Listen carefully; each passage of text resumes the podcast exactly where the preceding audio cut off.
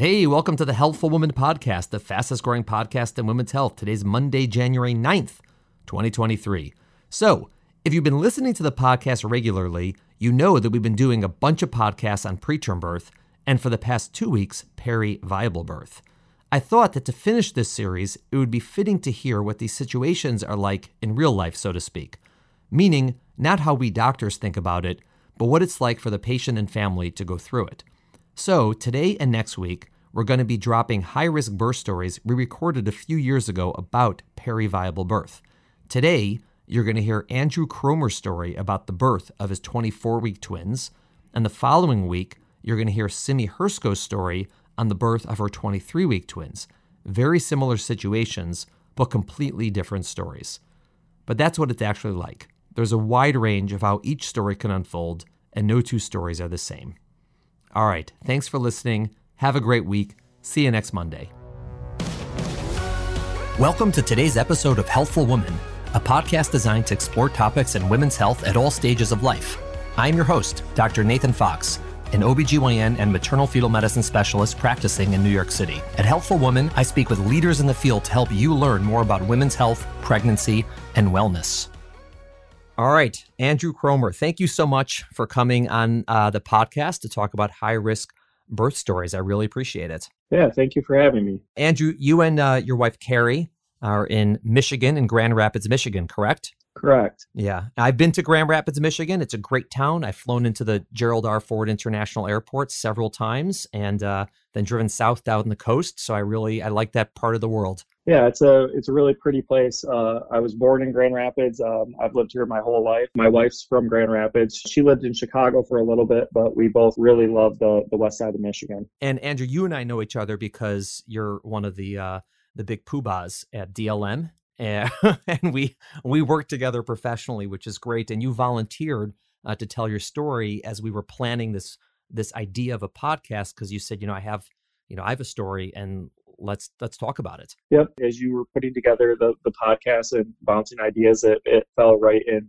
to the the situation that my wife and I found ourselves in. So I can I can just dri- dive right in if you'd like. So tell us what what are we like? What year is it? And tell us where you are uh, individually and as a family, as a couple. Like what's going on in your life, sort of when the pregnancy started? My wife and I were married October 22nd of 2016. We had been married a little, you know, moving into our first year. We we knew before we got married that we wanted to have kids. And so we had been trying and so we found out in May of 2017 that we were pregnant. Um, and so we started like with normal couples, you know, you start scheduling the different doctor's appointments. We went in for our first check-in appointment where they do the heartbeat. They found the heartbeat of, of the baby and told us that we were having a healthy baby. And so from that point, uh, we scheduled, you know, the follow-up appointment where you find the ultrasound um, at 20 weeks. The surprising part when we went in for that initial checkup is that I told the doctor, I was like, I think my wife is having twins. And she said, Well, you're crazy. And I said, No, I, th- I think we're having twins just because of the size of her stomach. Um, and just it seemed just higher. But we scheduled our our 20 week uh, ultrasound appointment. When we went in for that ultrasound appointment, um, as soon as they put the machine on and started, you know, you know, looking around, it was it became very clear that uh, we were having twins um, we found out that day that we were having identical uh, twin boys. So not not so crazy after all, huh? Yeah, no. I, uh, I, I, every time I see that doctor, I was like, I, yeah, I told you from the very beginning. But we were thrilled. My uh, grandpa on my mom's side, uh, he was a twin, fraternal twins, and I know that um, identical twins aren't aren't um, genetic, but we were thrilled. Um, the ultrasound lady was uh, telling us that she doesn't always get that reaction, but we we were just overjoyed to have not one baby, but uh, you know two two baby boys. At your uh, doctor's practice, the first routine ultrasound they do is at 20 weeks. I think what they said is they would have done one earlier if they would have known we had t- twins. But, sure. Uh, with it being just the the assumption that it was just the one child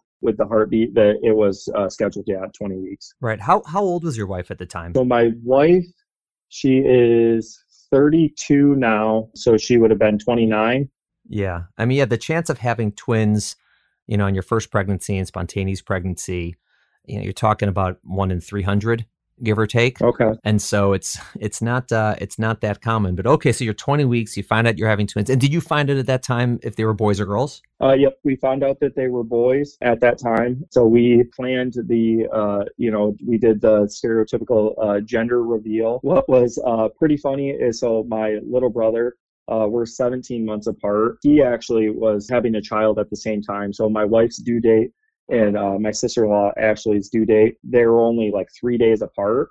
And so we decided to do a uh, combined gender reveal just for immediate family. Mhm. Um, the twist that we knew is that we weren't just having one baby, but we were having two. So in the video, uh, our wives uh, smashed pies in our face with uh, whether we were having a boy or a girl.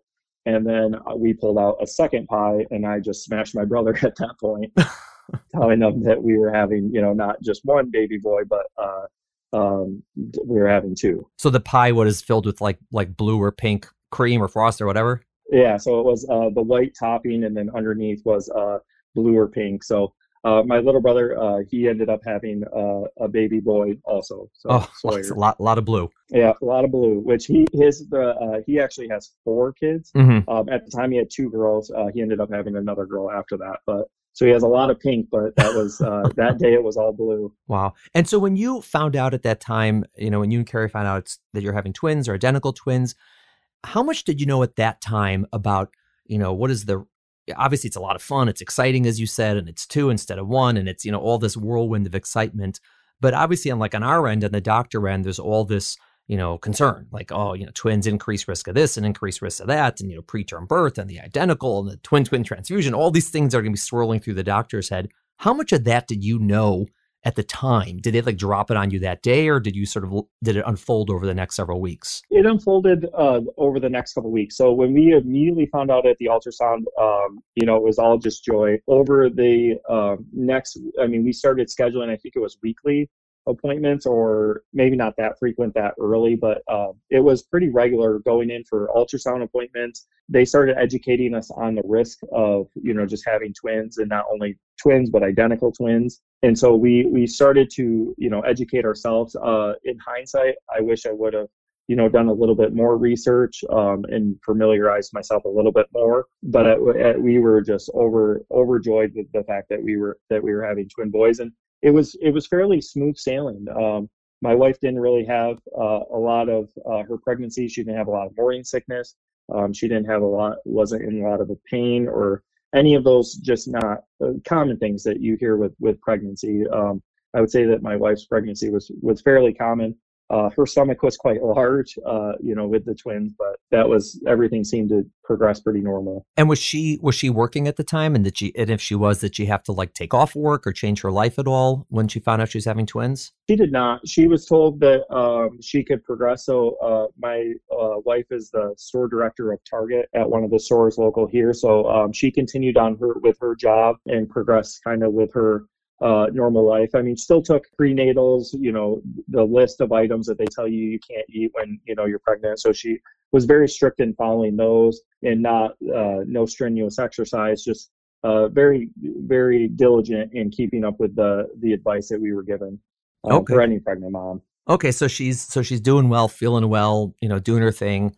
Uh, you find you have twins, you have more appointments, and then what happened? the beginning of that week, um, our world kind of started to turn. So on September 30th, uh, we found out uh, my older brother uh, had committed uh, suicide. He had taken his life, and so we had started the the preparations of uh, dealing with that, with planning the funeral. And so a couple days after that, uh, we were in the process of planning the funeral um, with my with my family. And my wife believes that she was having contractions. It wasn't wasn't feeling great. Um, they had told her, I think they're referred to as the Braxton Hicks, where they're not really contractions, but they feel like contractions. So she started having those, and so we we you know we took those very serious. So we went to our local hospital, the same hospital my wife ended up uh, giving birth at. Um, but we went there. They sent us to the triage unit where they monitored uh, my wife. We had actually had a an ultrasound uh, I believe three days before we had gone there, everything was okay. And while we were at the triage unit, we were there for about uh, I want to say four or five hours. It was quite a long time. We uh, they were monitoring my wife. Uh, they did another ultrasound, they were a little worried because uh, it seemed like the um, size of my wife's stomach had grown, and then that was uh, an indication that there could be trouble. But they did the ultrasound, and everything seemed normal. So uh, at 6 p.m. that day, they uh, sent us home. So we went home that night, you know, ate dinner, uh, kind of progressed. My wife still wasn't feeling great. Uh, they had told us when we left that if she had any more uh, what they believed to be the, the Braxton Hicks to call back. My wife is uh, she's a strong, tough lady, so uh, she believed she was having more of the Braxton Hicks. So you know they kind of progressed. They were kind of infrequent. So we thought it was that. Um, we weren't completely sure. They they continued to progress. So we ended up calling back to the hospital. Um, we had told them, you know, we were just there, you know, at this point, six hours ago. They had given an ultrasound. They had, you know, monitored everything. They said everything was good, but she's still having, you know, these pains. Uh, they told us to come back in. So we went back into the hospital, uh, back to the same, the triage unit. And there um, they started, you know, checking. And it was at that point that they realized that my wife was uh, dilated. I don't remember the exact amount that she was at that point. Um, before they didn't want to check to see how dilated she was because they said that that could spur on labor. But uh, yeah, so at that point, um, that's when we knew okay, this things are definitely not right uh, because at that point she was 24 weeks and uh, five days when when this occurred. So very very early on. We never dreamed that you know that she would potentially be going in labor that early on so we we knew that with they they had told us that with twins that um, that they were going to be born early, but um, we were instructed more in the like uh, 36, 37, maybe 35 week range, not anywhere in the you know 24, uh, 25 uh, week range. So um, at that point, things started to progress uh, fairly quickly. So once they realized that my wife was dilated, they moved us in the hospital uh, to a room uh, they got a hold of my wife's doctor um, at the time. Actually, still is her doctor, but got a hold of her doctor. Um, and then they started uh, administering um, uh, certain drugs to slow or to uh, to prolong the, the labor, trying to make sure that the boys would stay in the womb um, as long as possible. I don't remember the exact flu uh, um, the, the yeah, drugs okay. that they gave her, but they gave uh, my wife uh, one of the drugs, which they say is like giving, it's basically flu in a bag, they called it. Yeah, magnesium probably. It's probably the yeah. magnesium. Yeah, it's pretty rough. Yeah. And yeah. so they gave her that. And it wasn't only a few minutes after they gave her that, uh, the doctor had left the room. And my wife said, um, I think I peed my pants. Oh, and the yeah. doctor was, as she was leaving out the door, she said, No, you didn't. And my wife's like, no, I think I, I think I peed my pants. And she's like, no, your water just broke. So she came back because, you know, normal people just don't pee their pants. I want to stop you right there just because I want to ask you, you know, at this moment in time, right? So you're, you guys, you know, you're 24 and a half weeks pregnant. You're in the hospital. She's in labor either before her water breaks or after water breaks. And obviously you just, you know, gotten this traumatic news of your brother dying by suicide and I'm just want to I want to see two questions. The first question is at that time, what was your understanding of what would happen with the babies if they were born in the next couple of days? Did they was it was it your impression that it was hopeless? Was it your impression that it was hopeful? Or was it your impression you didn't even know it wasn't even being discussed at that time? It was just such a whirlwind. That's like the first thing I wanted to ask you. You know, I was running through all the scenarios in my head. As soon as they said that she was going in labor and I knew how early it was, um, well, I hadn't done a lot of research. I know that, you know, you don't hear a lot of uh, success stories of, of, babies born that early. So I, um, I was losing it. And so I was, I was crying and uh, my wife, uh, she grabbed me by the hand and she said, "Calm down, calm down, Andrew. It's it's gonna be okay." And I said, "Okay, okay, we're gonna be okay."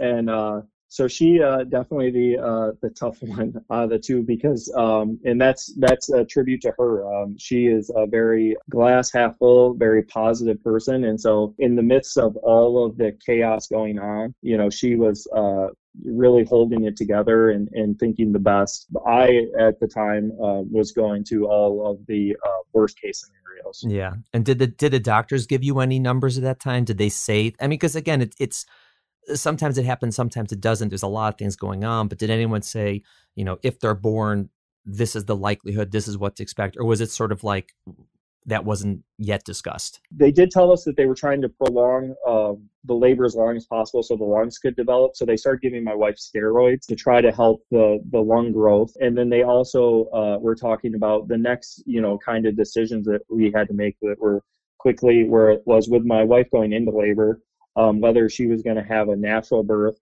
or if they were going to do a C-section. Right. And then so they started going over the different risk of you know of the two scenarios. Um, we elected, uh, you know, based on their guidance, that to have the C-section, the the emergency C-section, because they just said it it really inc- uh, increased the likelihood of a healthy delivery of the two children, and that they would have the best chance of survival with the with the C-section. So we knew, trying to remember exactly the all the conversations of that day, but um, they were very direct with us, but you know, in a very positive, I guess, way. And so it was. We knew we knew that there was a lot of danger, but we didn't, um, I guess, fully comprehend all of the all of the ramifications until we were kind of through it.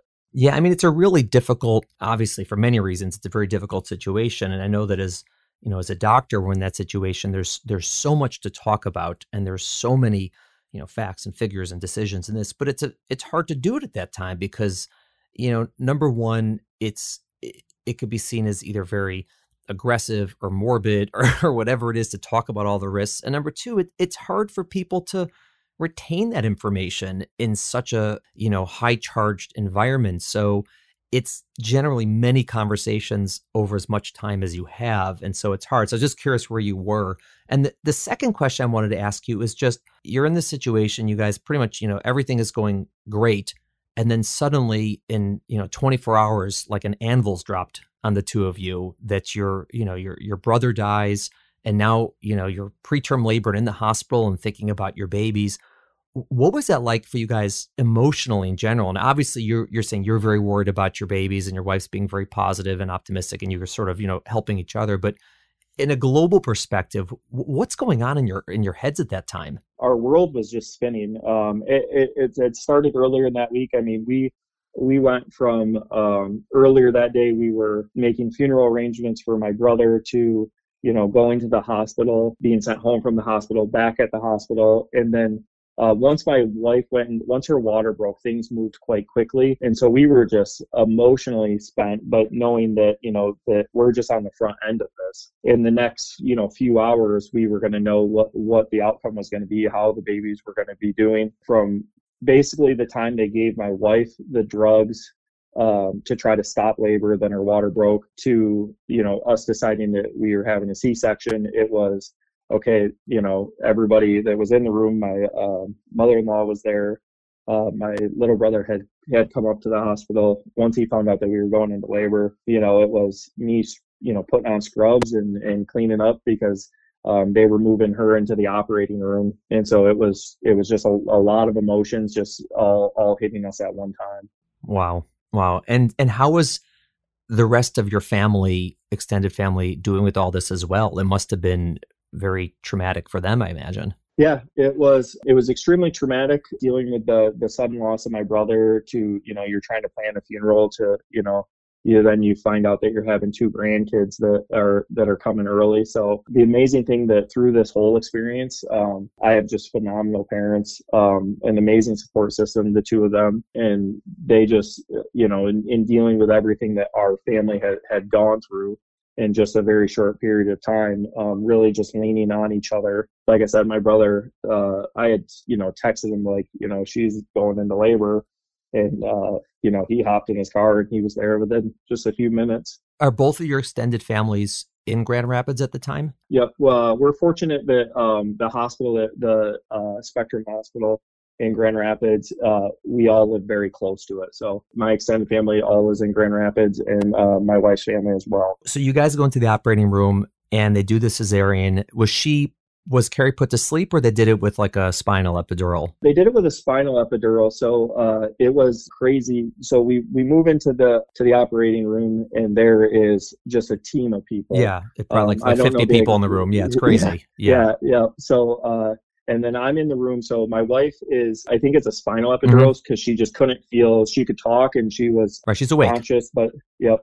And so uh, I'm actually up near her head. I'm over by the anesthesiologist, and I don't remember his name, but he was just an amazing gentleman. You know, I'm I'm losing it here, just you know, watching my wife, not knowing what's going on, and he's talking to me. I like to run, so we were, we were just talking about running a little bit. I think he was just trying to keep my mind occupied while he, you know, was also, you know, dealing, you know, doing his job, but uh, also just really trying to help me get through the this difficult time. It was an interesting. Uh, so as they were kind of cutting or uh, doing whatever they were doing, I couldn't see because there was a sheet. There there was some fluid that uh, that came out, and so it hit the ground.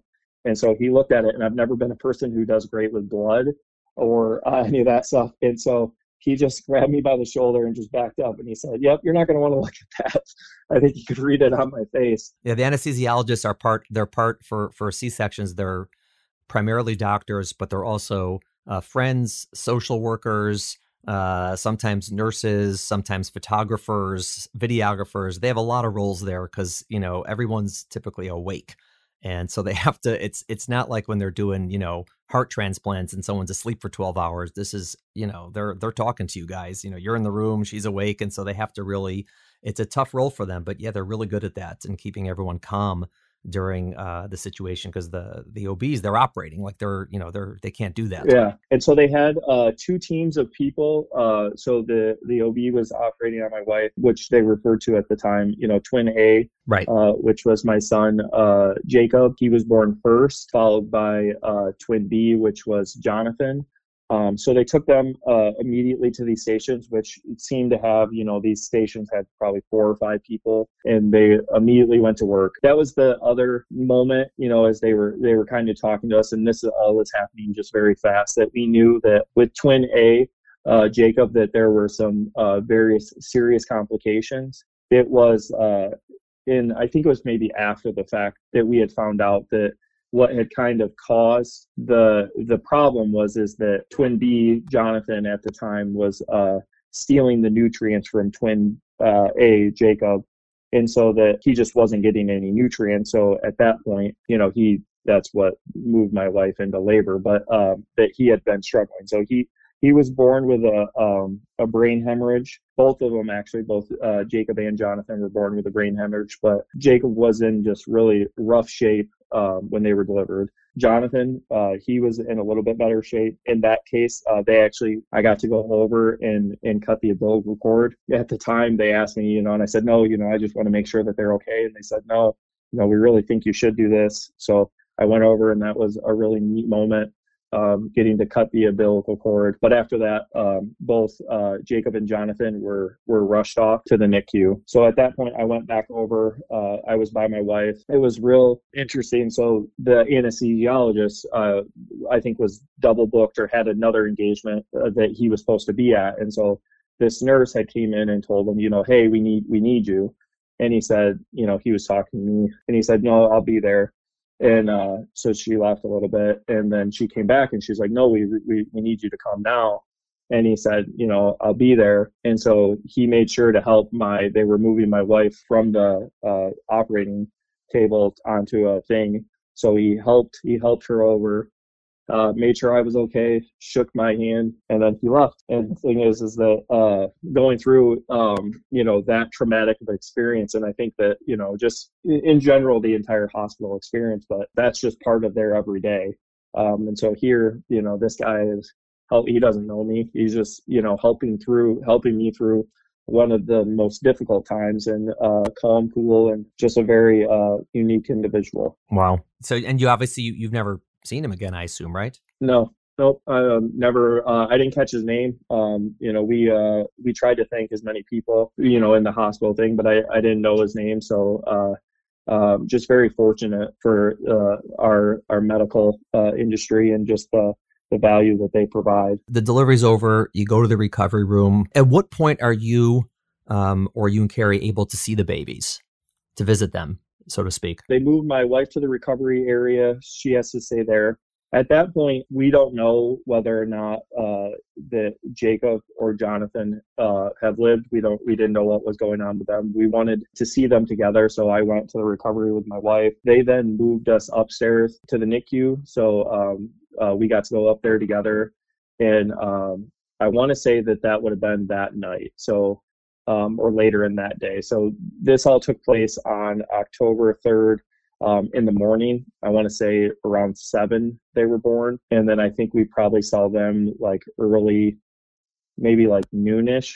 Um, I don't have the exact time, but it was we got to see them that day, and it was just absolutely mind blowing to to go in and see them. Jacob was born one pound five ounces, and Jonathan was born one pound nine ounces. But it was absolutely amazing just to see that the human body can be born that small with you know lungs and organs and and legs and fingers. And so it was just absolutely they were hooked up. I, am not going to use the right term but it seemed almost like incubators. Yeah no they, they, actually that is the right term. They use incubators. That's what they call them. And so they had uh you know these little and we still have them just these teeny tiny diapers. There's like preemies and then it's like nano or i forget what they call them but yeah and then little and little footprints also like the size of a yeah. thumb. Yeah and so uh, you know there uh, once we they were in the NICU, um, that's where the real fight for just both of them began. You know them trying to grow, trying to you know keep on weight. I know both of their weights um, initially went down. That point is when we really we knew that we had you know the boys had been born born um, and they had you know they were surviving, but they were fighting every minute and hour and day was going to be crucial to their survival. At that point, we knew it was just trying to get to the um, to the next day. Uh, I'm a big college basketball fan, so as they say in college basketball, survive in advance. So it was you know just survive and uh, you know so every every minute and hour um, trying to get to the next step.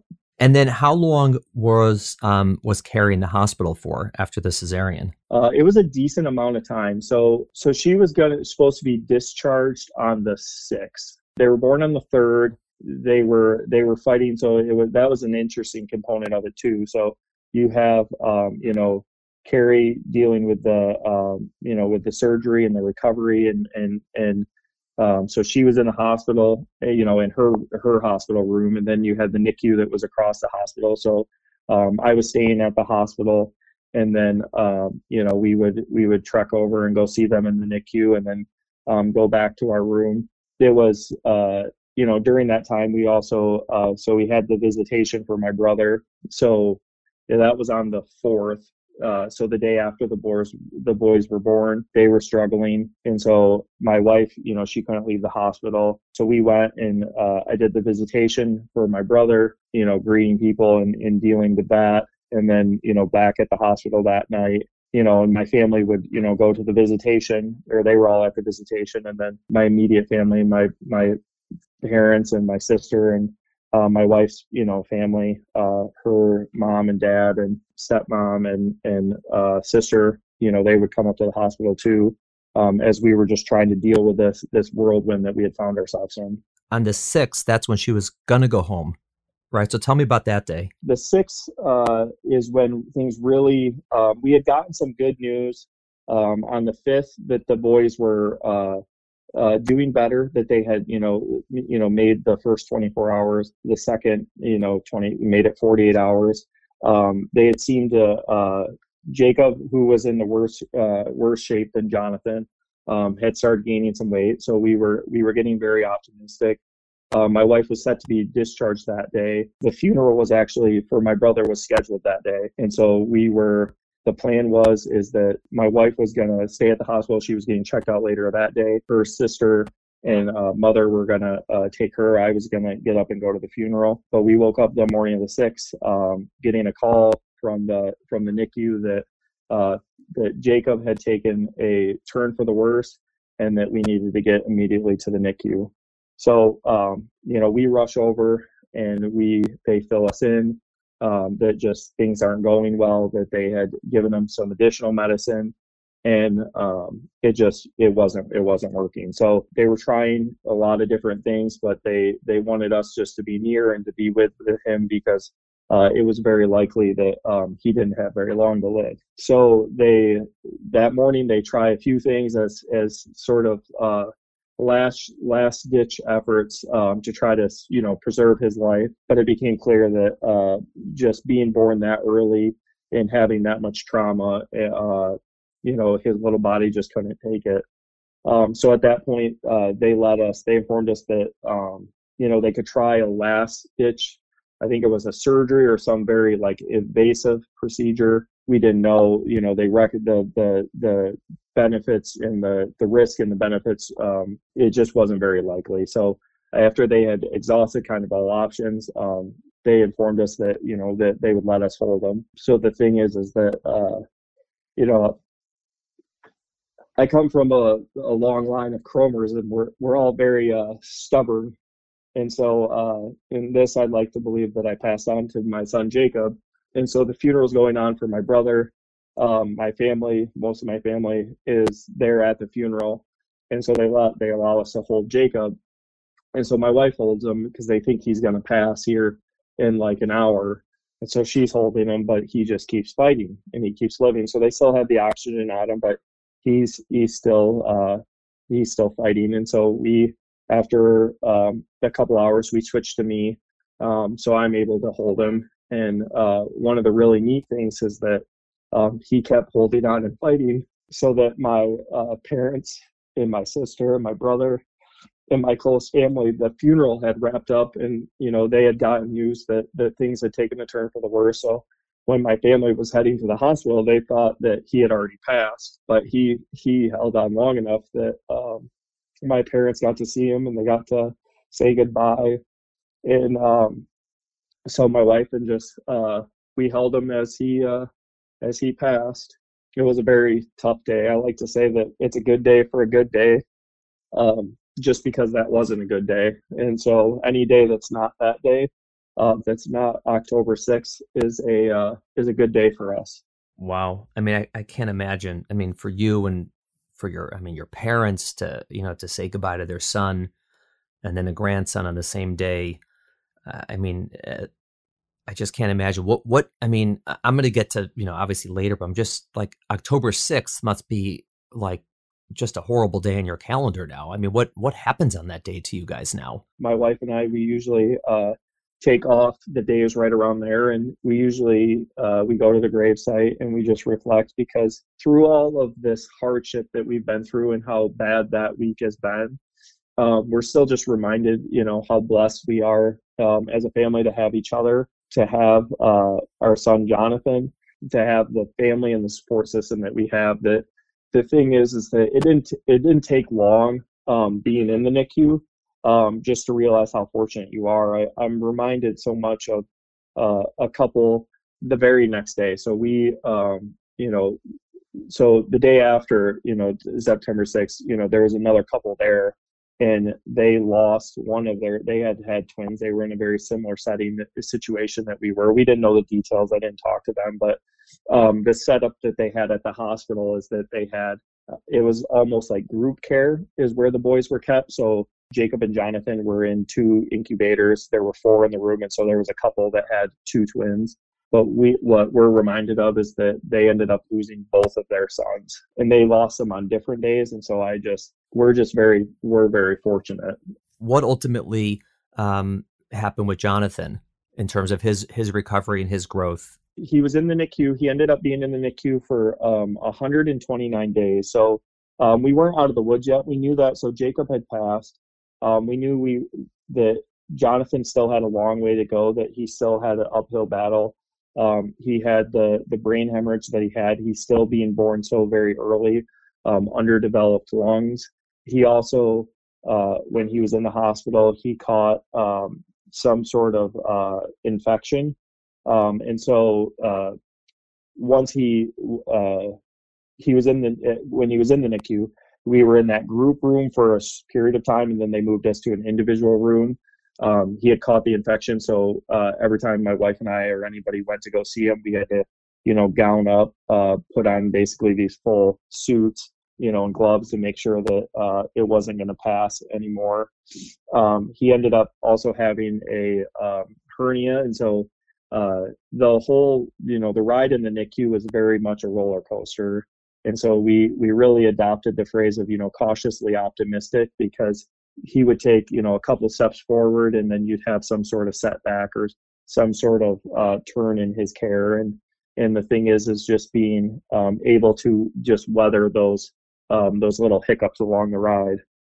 Wow. And during this time uh, I'm guessing that your family all sort of, you know, latched on to Jonathan's, you know, progress as like some form of hope or some sort of comfort over, you know, the the devastation that happened just earlier. I can only imagine that, you know, with all this despair, every sort of good news you get for him must have been magnified like a hundred times that you know finally something good something good and moving forward was was it like that yeah it was it was absolutely um, the thing that what we found though is that um, we would be overjoyed by the good news but you know there would be so one of the big hurdles that he had is just with being born so early the underdeveloped lungs. And so he was on a um, incubator you know the respirator the yeah. the tubes that were in his lung. And so um, he really struggled you know trying to to get off of that machine. Um, so they moved him to i believe it was three different versions. So he would kind of like progress. And um, sometimes when they would move him to the next version of the machine or try to turn down uh, the level so that his lungs were he was using his own lungs more his levels would spike and you'd see the machines the family really came together and really were rallying and, and, and just pulling for him to um, to keep fighting. Wow. And then ultimately, so he he eventually did. Obviously, he came home, and how's he doing now? So he's I guess two and a half, three and a half. Excuse me. Yep, he'll be uh, four uh, in October. Yeah, so the hundred we got through the 129 days. Um, he had to have a hernia surgery. Uh, he got through that, so he got to come home. Um, uh, the other thing that also that that really was beneficial is um, my mother-in-law uh, my wife's uh, yeah, my mother-in-law. She went to the hospital. I mean, my wife for the 129 days. I was working during the time. She was off. Um, her company was absolutely just amazing with the, uh, you know, the the grace and and just ability that they were to show her my wife during that time. So she was at the hospital every day holding him, and uh, my mother-in-law was right there by her side. So she couldn't uh, we wouldn't have got through this without our family. But um, Jonathan got to come home. Um, we were on eggshells. Uh, you know, here it's it's one thing to have a newborn come home. It's uh, you know we became very dependent, and they had warned us when you're at the hospital because you, you're hooked up to all these machines, and so you have you have all these machines to tell you if something's going good or something's going wrong, and so when you bring them home, they're they're not. He wasn't attached to. He wasn't on any oxygen, any machines he was a little on the small side. I want to believe. I want to say he was uh, like five pounds. I would have to double check on that, but I believe he had gotten you know from uh, originally being born at 1.9 pounds, he was in the five pound range. So still a small baby, but uh, we brought him home, and um, you know it was a few months of just uh, walking on eggshells, um, just making sure that he was okay. Uh, we were real worried about um, uh, my him catching any kind of flus or any of that stuff. We actually they they weren't told us, you know, for the first couple years. So we were very fortunate. My sister-in-law, uh, she stays at home with um, her kids, and so she was able to help watch him. So he wasn't around a lot of other kids or in a group daycare setting. Uh, but he's he's progressed. Um, he's had uh, we've he's had to go to speech class and he had to go to physical therapy. Mm-hmm. Um, but the thing that what we found is that being born so early, everything's just a little delayed. Yeah. Um, but once he catches up, he you know he he gets it. So he talked a little bit later, but you know now he uh, he loves he run. I'm a talker, so he he gets it from me. I'm not good, but uh, he uh, he really is a chatterbox now. Um, physical therapy uh, took him a little bit to walk, um, but now uh, he walks and runs everywhere he goes, and is just a very uh, healthy, active um, three-year-old boy. He's in normal daycare, uh, speech. Um, we're just very fortunate that, given how uh, dire things looked um, and how scared we were in the very beginning, that this has had such just a positive outcome. Wow. Does he know that he had a twin brother? He does not. We have taken him to the gravesite. Um, he's seen it, and we've we've talked a little bit. I just think he's not fully comprehended that that when we go to the gravesite that that was his brother, that that's um, his twin. I think that it's something that we're not going to uh, shy away from. It's something that you know we'll discuss with him very early on. One of the nurses uh, got us a very cute sign that um, that that says that you know not all twins are meant to walk together. One of them sometimes flies. I, I think it's a quote similar to that, but um, it's a very cute sign that sits in his room right above his bed. So yeah, and listen, I mean, when families have losses of of either you know fetuses before birth or you know children who you know pass away shortly after birth, you know each family you know sort of has to figure out how they're gonna you know tell their story, and for many of them, the baby you know has a name and is one of their children and part of the family, and others are sort of less uh, comfortable discussing that openly and you know either with the other children or with their family and friends. And i i just think it's a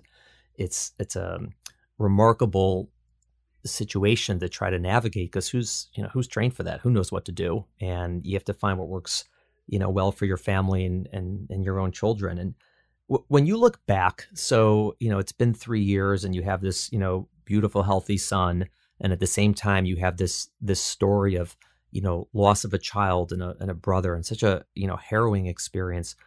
What do you take away from all of this? The takeaway is that uh, my first thing is that I, I realized that uh, things could have been a whole lot worse. Uh, that I feel just very blessed and that fortunate that we were able to go to go through this. While I wouldn't wish this on anybody, um, I do think that uh, my family structure and our our love and, and caring for each other really prepared us. You know, if any family was going to have to weather this, I think our family uh, was innately built and, and able to to handle this challenge and support system because I just feel for so many of the people that um, that go through situations like this um, and they don't have the support system in the in the family that that we have. And what what did you take away in terms of? I know you mentioned the anesthesiologist who this sort of you know this anonymous you know hero and the nurse in the NICU and people. What what other you know types of relationships did you make with you know, either the people in the hospital at the time or maybe a pediatrician early. Because sometimes, I mean, this is a very intense relationship. You're there for, you know, four months essentially uh, in the NICU. How did that How did that work? Yep. Uh, so we became very close um, with uh, a few nurses uh, at the NICU because, like you said, you're. I mean, my wife would, you know, uh, we lived close to the hospital, so we didn't stay. She didn't stay at the hospital, but I mean, she would get up there and she would go there first thing in the morning, and then she would be there all day during the day, and then um, we would have dinner. Uh, I would get out of work, we would have dinner, and then we would go up there, and um, I would spend, you know, the the three hours at night.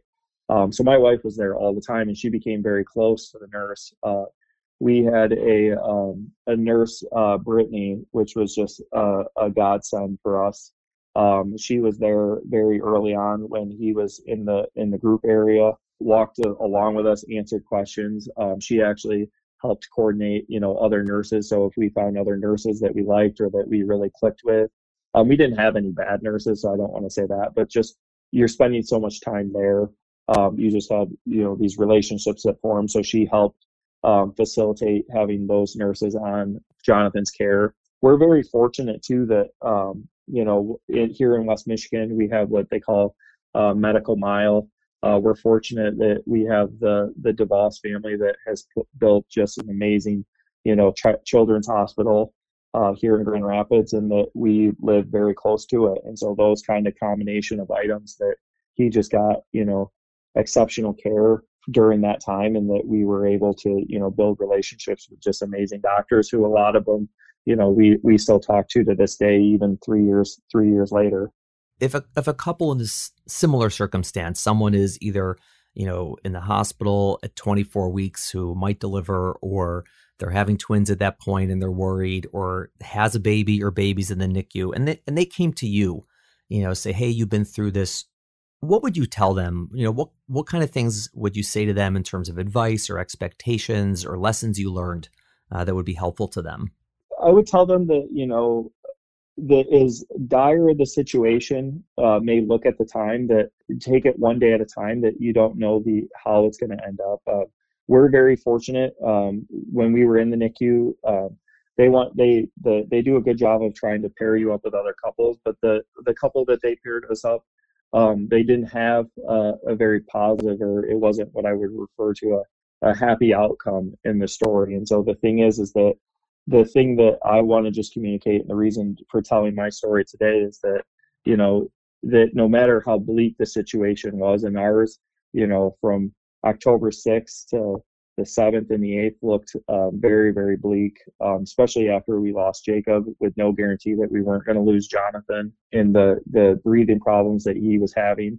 That it can be okay that, that, that we have here in the United States, we have amazing medical.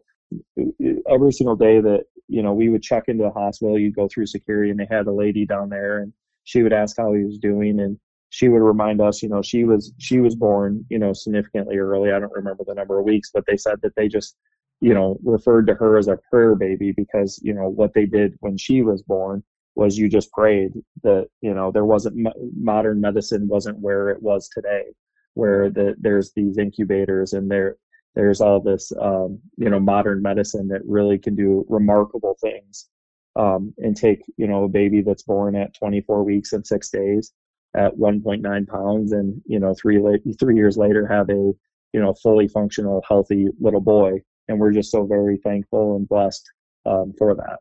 Wow. Andrew what an amazing story. First of all thank you for sharing it uh, i appreciate it i know the listeners appreciate it and there's so much to learn from there what carrie and you and your family um, a went through and b how you guys you know bonded together and you know the support you talked about and just the the hope in the setting of all this, you know, despair to have hope and to fortunately, you know, in addition to having such sad things happen, to also have such a positive outcome with your son. And I just think it's uh, terrific that you're uh, willing to share your story and, and talk about it. And I really appreciate it. Yeah, thank you very much. Um, yeah, we're glad that, uh, you know, we, we hope that uh, no one has to go through what we go through, but for any couples that do find themselves in this situation, that um, that it not all is not lost, that not is not to despair, um, that you know ask a lot of good questions and and be an advocate for your child and cautiously optimistic, and things will hopefully work out for the best. Wow, thanks.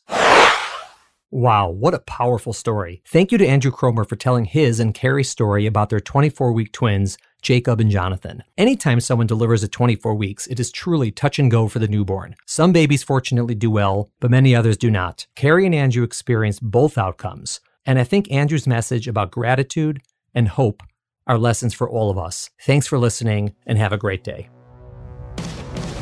Thank you for listening to the Healthful Woman podcast. To learn more about our podcast, please visit our website at www.healthfulwoman.com. That's H E A L T H F U L W O M A N.com. If you have any questions about this podcast or any other topic you would like us to address, please feel free to email us at hw at healthfulwoman.com. Have a great day. The information discussed in Healthful Woman is intended for educational uses only and does not replace medical care from your physician. Healthful Woman is meant to expand your knowledge of women's health and does not replace ongoing care from your regular physician or gynecologist. We encourage you to speak with your doctor about specific diagnoses and treatment options for an effective treatment plan.